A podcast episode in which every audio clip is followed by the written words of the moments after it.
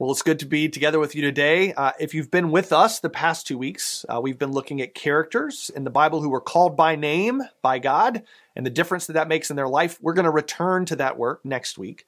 But I wanted to take uh, this week to kind of pull back the curtain a little bit, talk about what we're doing behind the scenes and why I personally believe what we're talking about is so crucial to a life of faith um, that I'm hopeful for for myself and for all of us. Um, you may know, if you know anything about me, uh, that I have a special fondness in my heart for a camp called Camp Don Lee. It's a United Methodist camp on the banks of the Neuse River.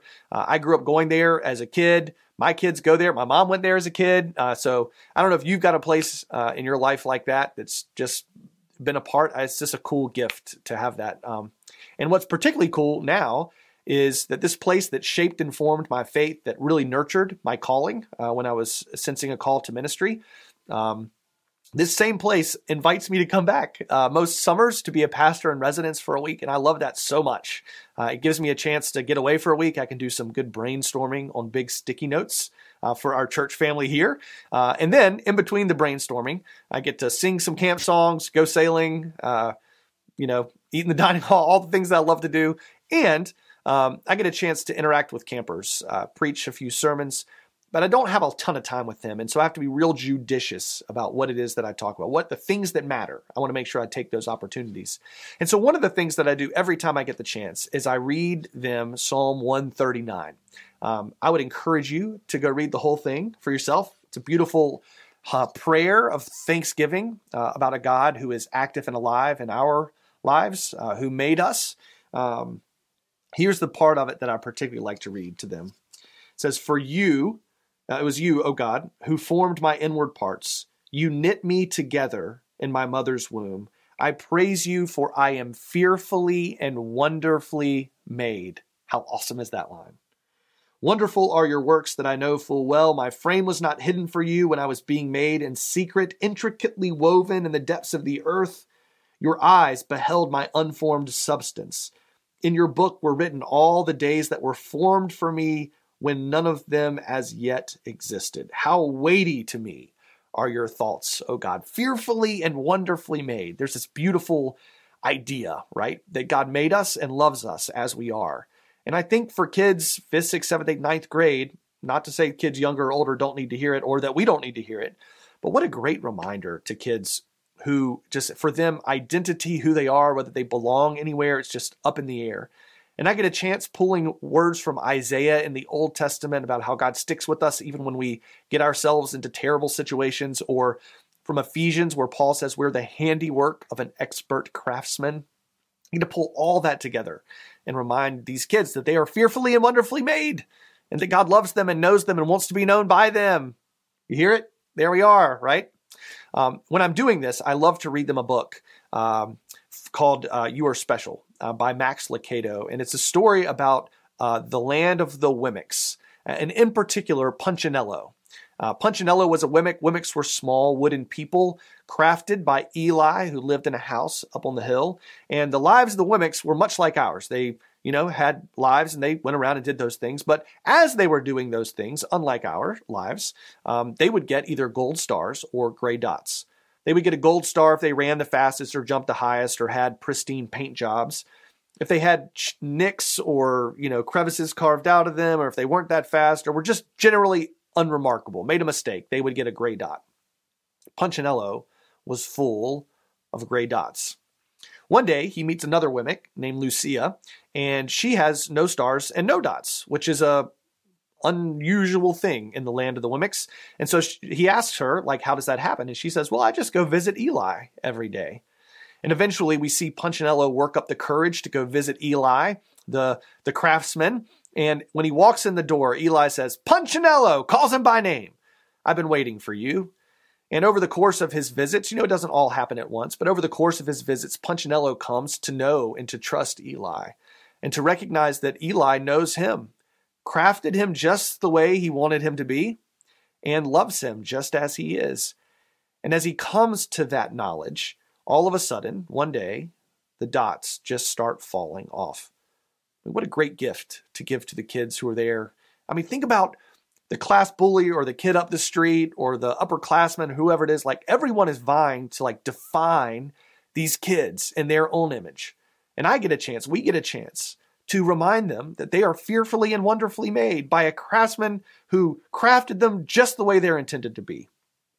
What a great gift to them, right? And again, doesn't hurt for us to hear it as well. Now, I, you can put all of this together. I don't need to break down the reason that I'm reading the story of the Wemmicks to them. Um, but I love, I love to be able to remind them that with God there is unconditional belonging and restored identity, right? That they have a craftsman who's done just the same thing for them. Um, but what I'd like to do is go a layer behind that today. I want to pull back the curtain, like I said earlier, on that and tell you why I think that's not just a meaningful thing for them, but why it's such an essential thing for us as the church to be offering this opportunity uh, to these kids. Um, uh, about 10 or 15 years ago, I read a book called Almost Christian by uh, Kenda Creasy Dean. And she was leaning on some work uh, on a book called Soul Searching, which took and synthesized this huge data set about the spiritual lives of American teenagers. And uh, in it, they both call like the theological assumptions that our youth on these days are making. They call it moralistic, therapeutic deism. They say it's not Christianity, it is a watered down version called moralistic, therapeutic deism. And, and maybe it'd be helpful to come back to some more details on that in the weeks to come. Uh, but in short, moralistic therapeutic deism is shaped by a couple of core assertions. One is that God exists and created the world, but is largely uninvolved in human affairs. Uh, two, the central goal of life is to be good, right? To be a good person and to be happy. That's what we should be aiming at. Third, that God's not actively involved in our lives unless we need something, and that's when God can get involved probably if you're a good person. Uh, and four, good people go to heaven when they die. Now, again, on the face of it, a lot of that sounds like Christianity. Sounds kind of Jesus ish, Christianity adjacent. Uh, but in essence, this is a watered down individualistic form of religion that emphasizes moral behavior and personal happiness above all else. It places greater emphasis on self help and personal well being it may seem like Christianity, but in a sense, what it's allowing us to do is kind of reject the harder parts of our faith that confront us or invite us to conform to Christianity. And instead, in this version, sort of it requires minimal commitment. It accommodates our desire to like chart our own course, right, for our own individual autonomy. And it fits really well in the kind of the broader cultural world in which we live, the values of the world, uh, particularly around consumerism and self fulfillment in my mind, in my words, what she kind of helped come to mind for me was a difference between uh, what I sometimes call a passive faith and an, a vital faith. A passive faith is a faith that rests and relies on others. Um, it doesn't really it knows about Jesus, but it doesn't know Jesus, right? Uh, it just sort of ascribes mentally to some things, but is unencumbered uh, by actually having to wrestle with tough stuff in our lives. Uh, and a vital faith, which is a faith that's active and alive, is always growing, is always challenging us, is pushing and pressing us, is challenging our assumptions, um, and uh, and you know actively pays attention to the idea that God is actively paying attention to us, right, and is involved in our everyday life and world. Now, the linchpin between moralistic therapeutic deism and Christianity, the linchpin between a passive faith and an act and a vital faith, uh, I think, is this idea that we can know God and that God desires to be known by us. So when I keep saying that week after week, and I said this has the power to change our life, like I really believe that it has the power to change our lives, right? To change everything in it. So that's what I want to instill in the kids before I spin them around and send them back out to their church uh, or to go and find a church. And I'm always hopeful that when I send them back out, uh, I've shifted their understanding of who God is, right? To uh, a God that's active and alive and at work that knows me and wants to be known by me, rather than this like cosmic vending machine God that if I put the right amount of money in and I punch the right code with my life, God will dispense to me goods and services, right? I want to shift them from attending church to being attentive to God, right? I want to make the shift from uh, attendance to attention. I showed up at church, I showed up at Sunday school, I went to youth group, I did my thing, I checked my box, to being attentive to the activity of God in our everyday, ordinary, walking around lives. I want to shift them from this idea that we are spiritual by association. We rely on the faith of others to tell us who we are, to owning their own faith, like wanting to grow and study and learn. And I want to shift them from a God confirms mentality to an I conform mentality. Like, I already know that I'm right and I want to prove that to everyone else. So I search the scriptures until I find a place where it sounds like God is confirming this thing I already believe. And then I can use that Bible verse to prove to everyone just how smart and right I actually was. And I, you know, a God confirms mentality to an I conform mentality where we're searching the scriptures, we're searching prayerfully, we're searching in community um, to discover what it is that God actually has in mind for us life that is real life uh, life that we were created to have, are being called to have, and to let that reshape and reform who I am, right? So, not this haughty, God confirms what I believe, but a very humble, God is conforming me uh, to what God has in store, what my Eli, my master craftsman, has in mind for me and for my life. I hope, I hope that I'm giving that to them, uh, even in that one short week. Uh, but if I'm real honest with you, uh, it's not just that this is what I hope for for them. I mean, all the youth that Kenda Creasy Dean was writing about are in their 20s and 30s now. And more than that, she's not trying to say, hey, listen, this is their problem. They've got this thing twisted up. She's saying that we as adults, we've got it twisted up. And this is what we're passing down. This is what we're handing off to our kids. This is on us. This isn't just something I hope for uh, for the campers. Uh, this is something that I hope for for myself. It's something I hope for for my kids. And honestly, it's something I hope for for all of us.